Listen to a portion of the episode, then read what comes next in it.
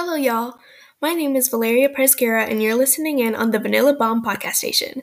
This is my first episode, so if you like it, please be on the lookout for my next one. Since this is my first episode, I'm going to tell you why I named my podcast the Vanilla Bomb podcast station.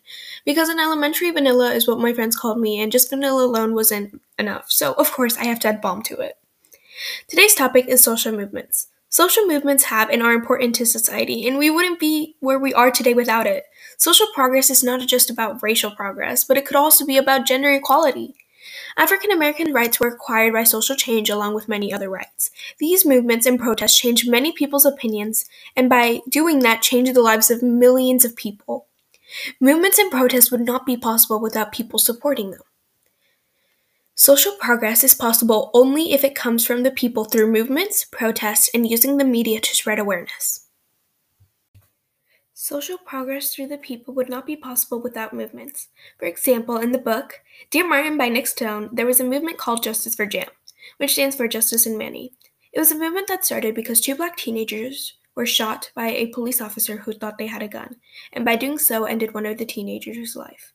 The movement started rallies, which got more people to join in and push to get the officer in prison, which he eventually did.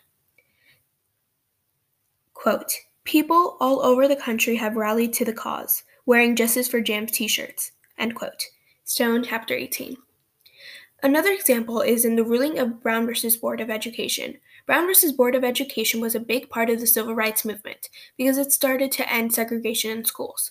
There were many similar cases, but this case was the one to make a huge difference. Quote In Sweatt versus Painter, Supra, in finding a segregated law school for Negroes, could not provide them equal educational opportunities. Ellipses. End quote. Paragraph 20. Without these previous cases, segregation would not have started to end in schools, and previous cases probably would not have happened if the civil rights movement was not happening, because it gave people assurance to know that they were not fighting alone. Social progress through the people would not be possible without protest. For instance, during the March on Washington, which was a protest, Martin Luther King gave his famous I Have a Dream speech. His speech was so empowering that people were more determined than ever to fight for equal rights, even if it does not come immediately. Quote, ellipses. My four little children will one day live in a nation where they will not be judged by the color of their skin but the content of their character. End quote. Paragraph 20. Another instance in Martin Luther King's book, Why We Can't Wait, was a book that further talked about the letter in Birmingham jail, which was a very important protest letter. The book also talked about how crucial the year 1963 was. Without the letter in Birmingham jail, that protest letter, his book would not have been so popular and it would not have encouraged people to fight for equal rights. Quote, ellipses. There was hard work, dirty work, dangerous work in the mines, on the docks, in the blistering foundries. Negroes had done more than their share. End quote. King, paragraph 6. Social progress through people would not be possible without using media to spread awareness. For example, in Rachel Carson's book, Silent Spring, she used her book, which is a form of media, to spread awareness about pesticides and how it not only affects the environment, but humans too. Quote Two years later, when her case was reported to the medical journey, she was still unable to walk. Page 197. End quote. The text evidence I provided shows the effects of what pesticides do to humans. Another example is The Social Dilemma on Netflix. It demonstrates the negative effect social media can have on humans and how addicting it is. The way that they got their point across is through Netflix, which is a form of media. And by putting it on Netflix, a lot of people saw it, which is spreading awareness. Quote, ellipses, moved away from having tool based technology environment to an addiction and manipulation based technology environment. End quote. Harris.